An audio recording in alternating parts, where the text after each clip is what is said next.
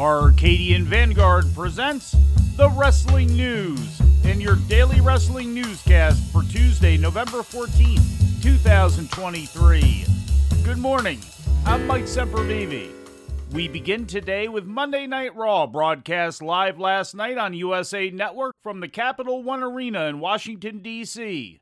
In the closing segment of the show, Drew McIntyre made his full heel turn, aligning himself with Judgment Day and helping Finn Balor and Damian Priest to defeat Cody Rhodes and Jey Uso to retain the WWE World Tag Team Championship. The finish came when Balor pinned Jey Uso after Uso had received a super kick from McIntyre on the outside. Earlier in the show, J.D. McDonagh had also been welcomed as an official member of Judgment Day. The Judgment Day was also in action in the opening match of the show, with Dominic Mysterio and McDonagh getting disqualified in their match against Sami Zayn and world champion Seth Rollins due to outside interference from Priest and Balor. Reversal from Dominic. Bang! What a kick by Seth.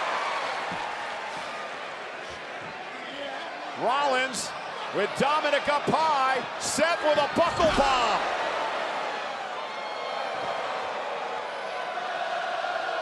Dominic does not want to be there.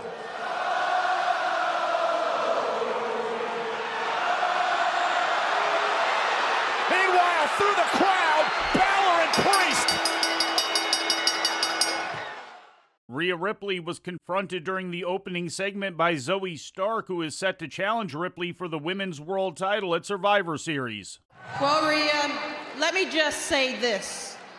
I nearly took that title from you at Crown Jewel, and I will become champion at Survivor Series.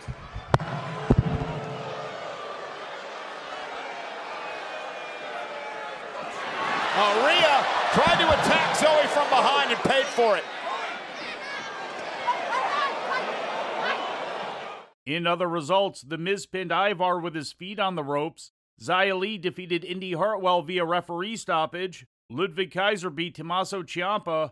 Tegan Nox defeated Piper Niven, and Shinsuke Nakamura pinned Otis. In ratings news, last Friday's edition of WWE SmackDown drew a total audience of 2.195 million viewers to Fox, according to WrestleNomics. That's up 3.5% from the previous week's audience of 2.119 million. The rating in the key 18 to 49-year-old demographic was 0.57, up from the previous week's key demo rating of 0.53.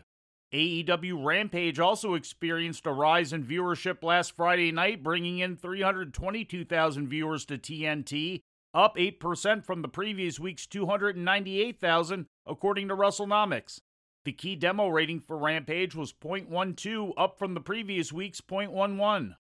And in legal news, Tammy Sitch is scheduled to be sentenced on the morning of November 27th on a series of convictions stemming from a fatal traffic incident that occurred last year, including DUI manslaughter. The accident in Ormond Beach, Florida, caused the death of 75-year-old Julian Lassiter. Prosecutors in the case are seeking 26 years of imprisonment for Sitch, which is in line with the maximum sentencing for the felony she's been convicted of. She is obligated to serve a minimum of 4 years. And before we leave you today, we'd like to remind you that however you consume your content, you can find the wrestling news 24 hours a day and 7 days a week across social media. On Twitter, follow us at Wrestling News AV. Our Facebook page is also Wrestling News AV. The wrestling news can also be found on the Arcadian Vanguard YouTube page. And for those who utilize Amazon Echo devices, just tell Alexa to play the Wrestling News Podcast, and remember to make sure you add podcast at the end.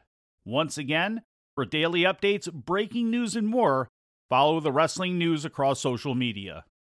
And that's the news for today. If anything happens, we will be here to tell you about it. No clickbait, no paywall, just the Wrestling News. The Wrestling News is a division of Arcadian Vanguard, and the Wrestling Newscast is a production of the Arcadian Vanguard Podcast Network.